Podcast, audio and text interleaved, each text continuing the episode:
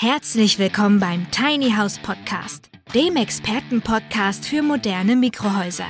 Von und mit Peter L. Pedersen. Wir bringen Ihnen die Vorteile von Minihäusern näher und sprechen mit Fachleuten aller Sparten. Und wir erklären Ihnen, welche baulichen, technischen und rechtlichen Voraussetzungen zu erfüllen sind, damit Ihr Traum vom Tiny House in Erfüllung gehen kann.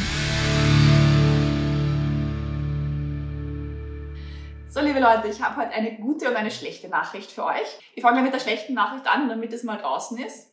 Und diese lautet für viele Tiny House Enthusiasten ein Schlag in die Magengrube. Es gibt ein Baurecht.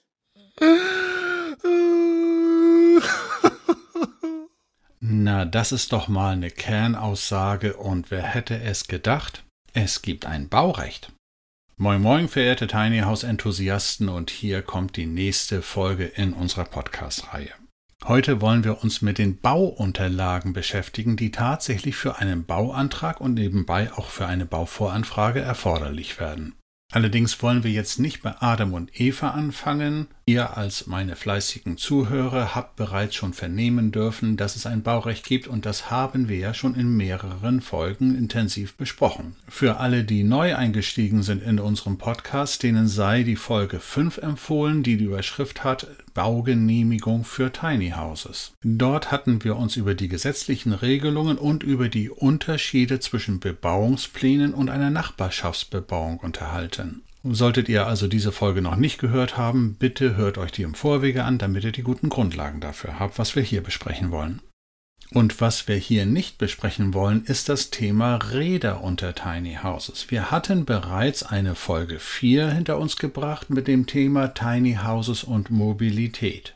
Und in der Folge 28 haben wir uns über das Thema die Wahrheit über Räder unterm Tiny House unterhalten. Und hier sei nur ganz nebenbei noch einmal repetiert, das Baurecht interessiert sich überhaupt nicht dafür, ob ein Haus Räder, Schienen, Kufen oder Flügel hat.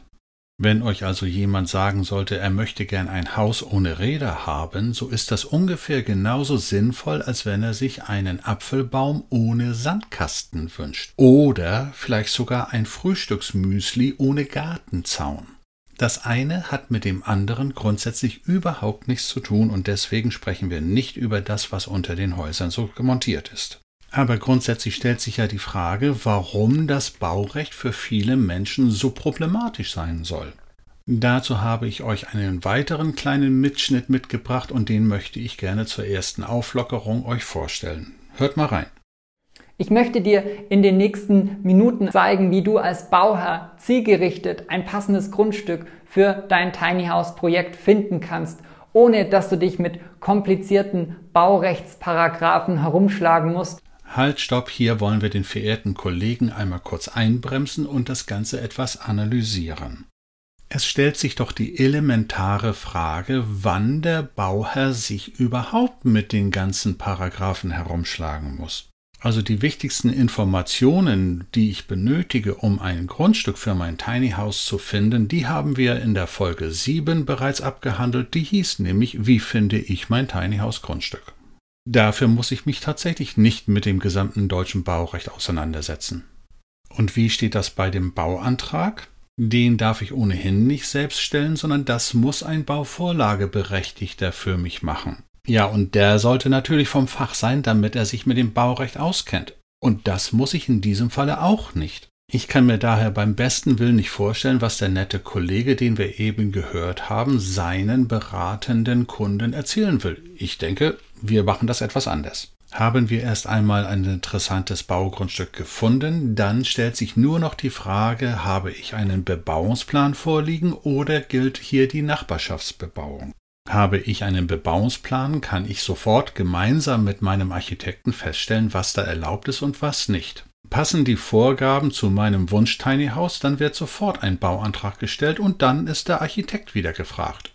Allein bei der Nachbarschaftsbebauung, ihr erinnert euch, das war der Paragraph 34 des Baugesetzbuches, muss ich einen Zwischenschritt einlegen. Denn da hat dann das Bauaufsichtsamt, das den Bauantrag nachher akzeptieren soll, eine Möglichkeit Einfluss zu nehmen und selber Entscheidungen zu treffen. Und das ist das Gefährliche. Was nämlich genau die Nachbarschaftsbebauung jetzt bedeutet, das darf das Bauaufsichtsamt eigenständig interpretieren. Und genau deshalb steht ja meine dringende Empfehlung beim Kauf eines Grundstücks. Entweder gibt es einen Bebauungsplan, dann herrscht Klarheit, oder ihr stellt eine sogenannte Bauvoranfrage zur Erlangung eines Bauvorbescheides. Und dabei wird euch eine Falle gestellt, die ihr in aller Regel ganz, ganz sorglos erwischen werdet und reinfallen könnt. Und was meine ich damit? Die Bauvoranfrage dürft ihr selbst stellen. Dafür benötigt ihr keinen Bauvorlageberechtigten. Und leider Gottes gibt es ja viele Leute, die wollen gerne ein Haus für ein paar hunderttausend Euro kaufen, aber die paar hundert Euro für den Architekten, der die Bauvoranfrage dann für einen stellt, die wollen sie gerne sparen. Und warum lege ich eine gewisse ketzerische Art an den Tag bei diesem Thema? Hier spare ich tatsächlich am falschen Ende.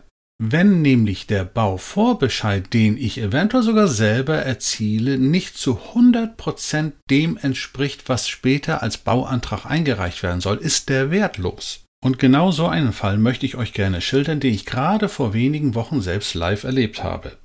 Ich bin ja selbst in diesem wunderschönen Bundesland Mecklenburg-Vorpommern wohnhaft und suche hier auch für meine Kunden das eine oder andere geeignete Baugrundstück. Und da finde ich über eine Maklerin tatsächlich ein tolles Grundstück, 650 Quadratmeter von der Fläche her gesehen, Ortsrandlage mit Blick über die Wälder und Felder.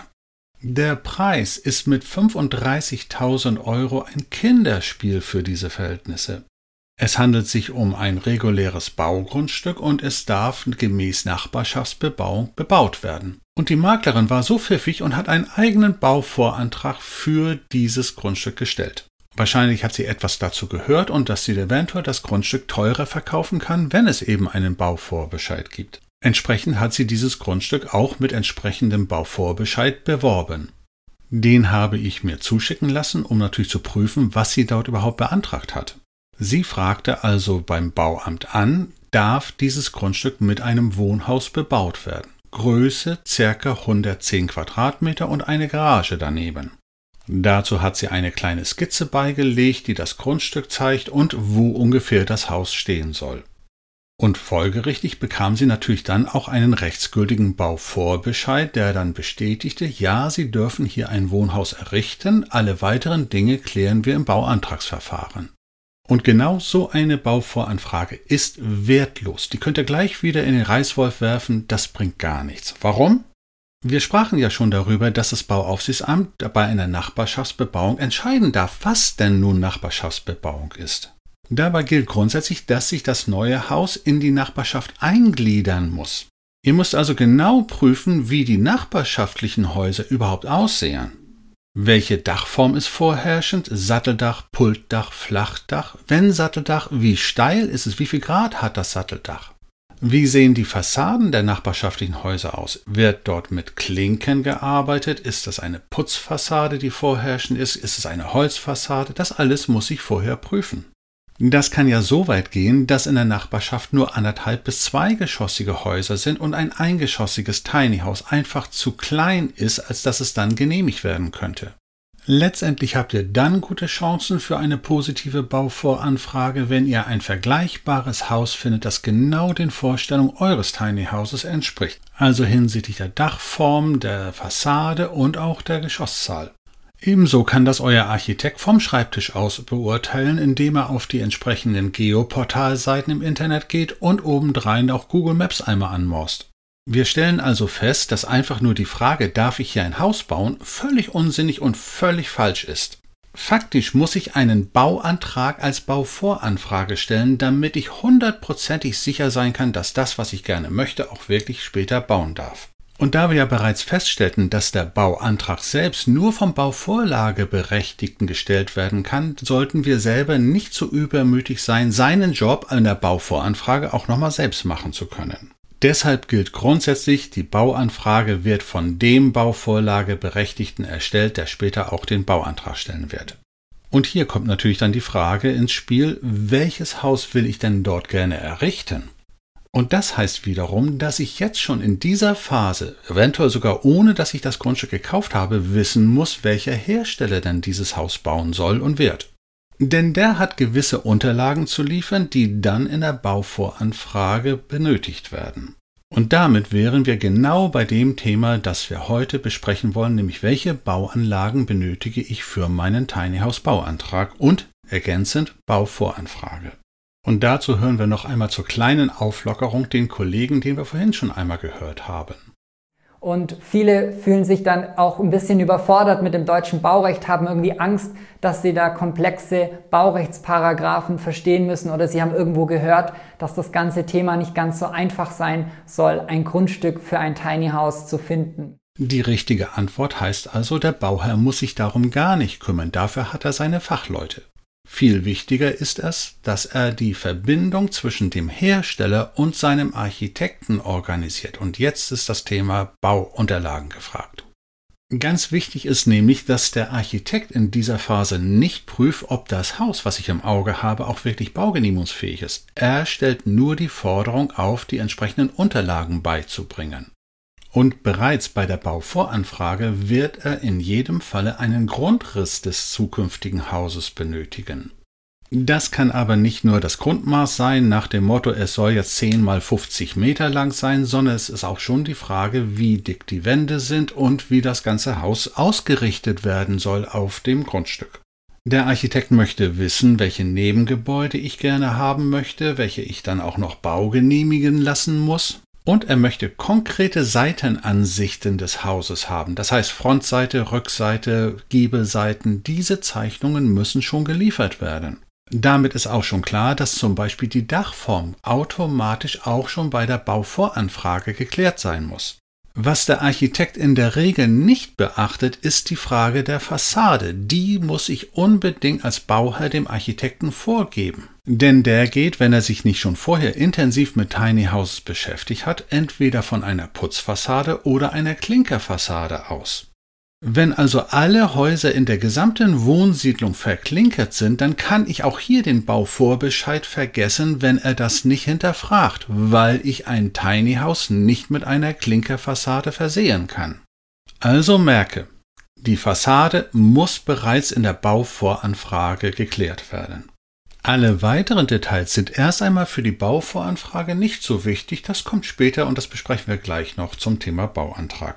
Aber hier gewinnen wir schon eine erste Erfahrung, die wir unbedingt auch aus Spaß einmal in der Praxis testen sollten.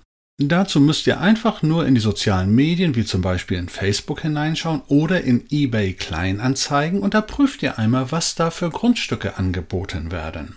Ist es ein echtes Baugrundstück? Ist dort ein Bebauungsplan vorhanden? Oder wenn es sich um Nachbarschaftsbebauung handelt, ist bereits ein rechtsgültiger Bauvorbescheid vorhanden?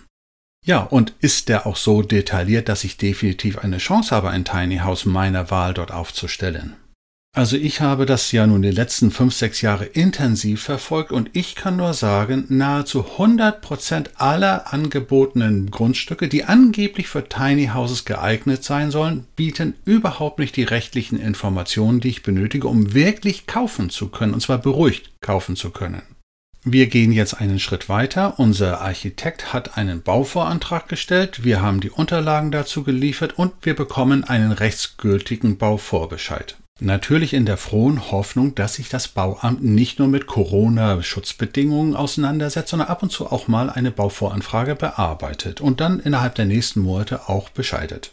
Als nächster Schritt nach dem Kauf des Grundstückes kommt dann natürlich der Bauantrag. Und dazu möchte der Architekt die wesentlichen Grundlagen geliefert bekommen. Das ist in allererster Linie erst einmal eine geprüfte Baustatik und zwar von einem Statiker, der in Deutschland zugelassen ist, weil er hier versichert sein muss für den Fall, dass etwas falsch berechnet wurde und er dafür haften muss. Über das spezielle Thema der Risikozonen, also Windlastzone, Schneelastzone, Erdbebenzone, werden wir noch eine gesonderte Folge abhandeln und die wollen wir hier gar nicht so besprechen, nur dass ihr es schon mal gehört habt. Zu der Baustatik gehören natürlich dann auch die Bauzeichnungen, die hatten wir aber schon in der Bauvoranfrage geliefert. Jetzt kommt natürlich eine konkrete Baubeschreibung hinzu, die der Hersteller selbst zu liefern hat. Und wir sprachen ja schon mehrere Male über das Thema ökologische Nachhaltigkeit und Energieeffizienz. Dafür muss der Hersteller unseres Wohnhauses einen sogenannten Wärmeschutznachweis liefern, der gemäß Gebäudeenergiegesetz vom Energieberater staatlich zugelassen natürlich erstellt worden ist. Und wenn die Bauaufsicht gnädig ist, dann genügen diese Informationen, die der Architekt einsieht, prüft und dann gegenüber der Bauaufsichtsbehörde für stimmig erklärt und sagt, die sind alle vorhanden. Er muss sie also in aller Regel nicht einmal einreichen, sondern nur glaubhaft machen, dass es tatsächlich alles vorhanden ist. Das wird allerdings mittlerweile die Ausnahme sein. In der Regel werden die Bauaufsichtsämter weitere Forderungen erheben. Und gerade in Bezug auf die Erfüllung des Gebäudeenergiegesetzes fordern zum Beispiel die niedersächsischen Bauämter mittlerweile eine sogenannte Erfüllungserklärung gemäß Gebäudeenergiegesetz. Und das muss in aller Regel der staatlich zugelassene Energieberater unterschreiben, dass an diesem Standort, wo das Haus gebaut werden soll, auch das Gebäudeenergiegesetz rundherum erfüllt wird. Das geht allerdings auch etwas einfacher. Wenn ein Wärmeschutznachweis vom Hersteller geliefert wird, dann kann man den auch direkt einreichen. Das reicht dann auch aus und das Bauamt ist damit zufrieden. Die schleswig-holsteinischen Bauaufsichtsämter fordern allerdings auch zusätzlich noch eine Herstellerbestätigung über die gesamte elektrische Anlage des Hauses. Damit muss der Hersteller ausdrücklich bestätigen, dass er alle Gesetze und alle DIN-Vorschriften, was die Elektrik betrifft, eingehalten hat. Doch damit nicht genug. Das Bundesland Bremen zum Beispiel fordert mittlerweile einen sogenannten Brandschutznachweis, wenn ein Bauantrag für ein Wohngebäude bestätigt werden soll.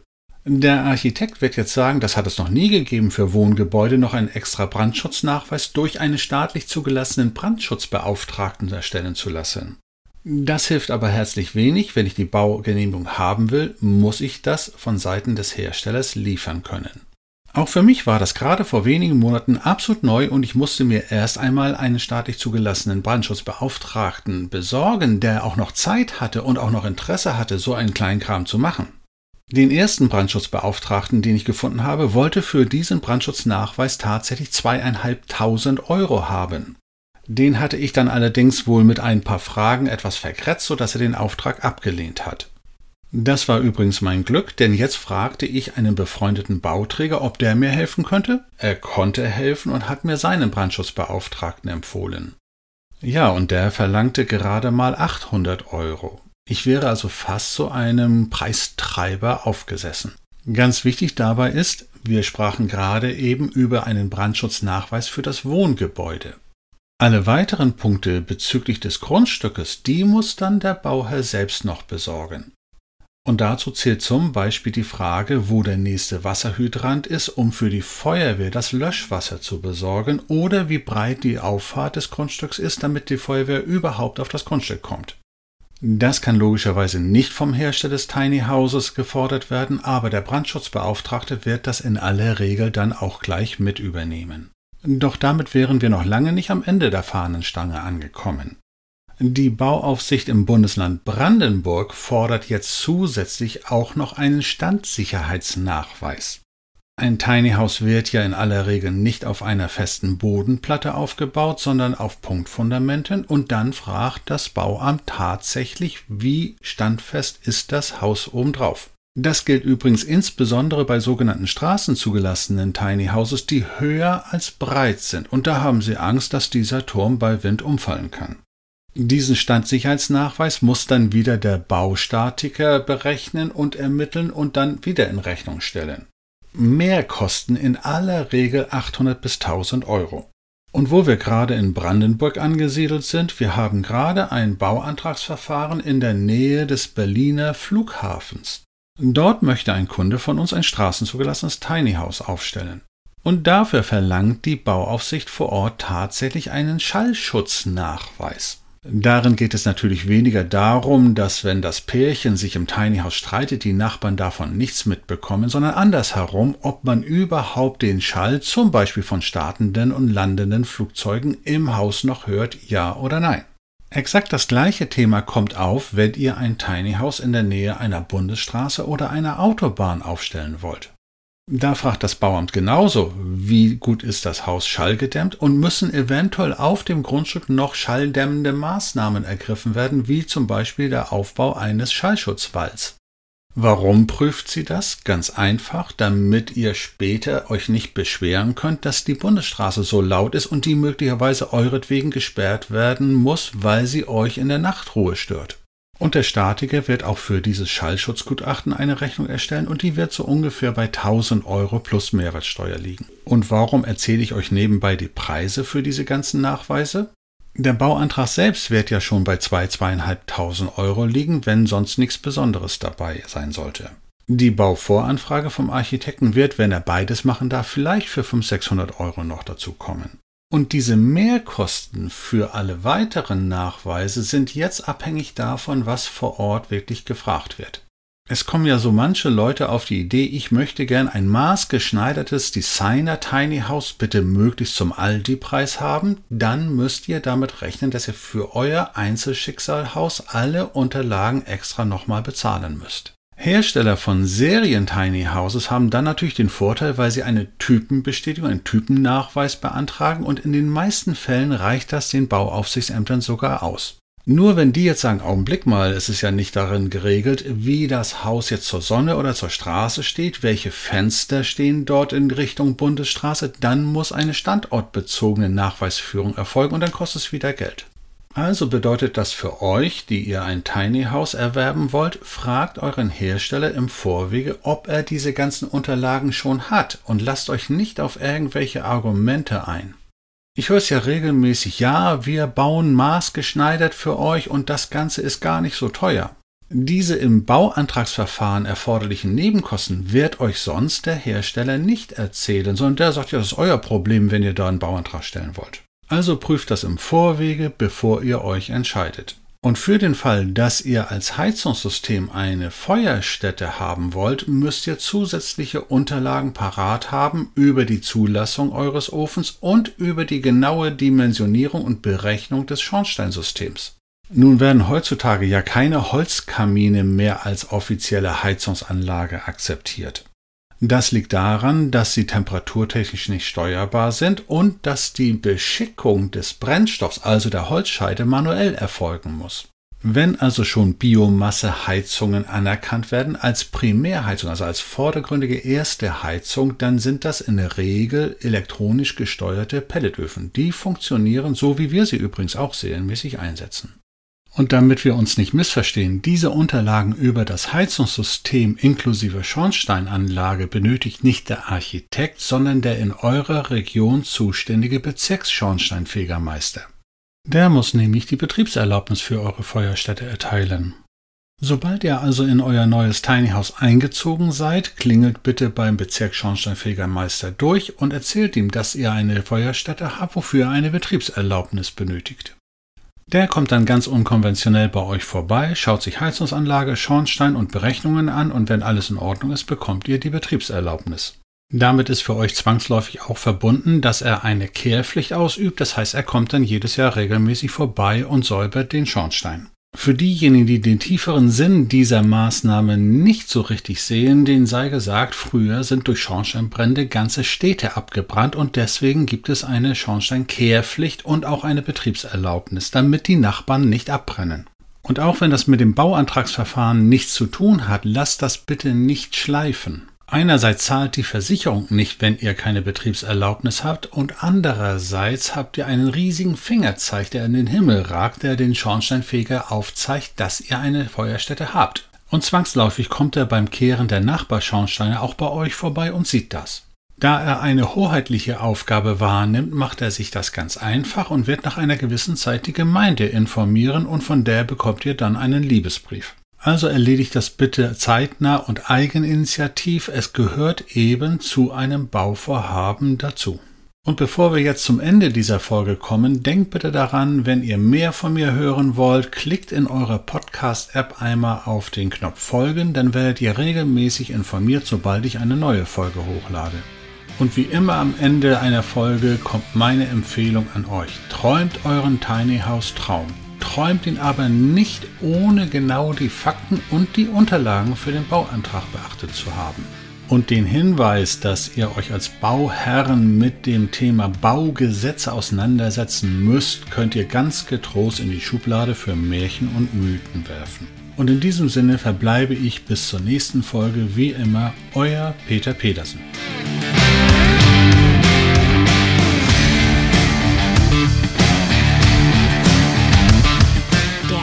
Tiny House Podcast ist eine Produktion der Berufsakademie Mecklenburg-Vorpommern in Zusammenarbeit mit der Rolling Tiny House GmbH.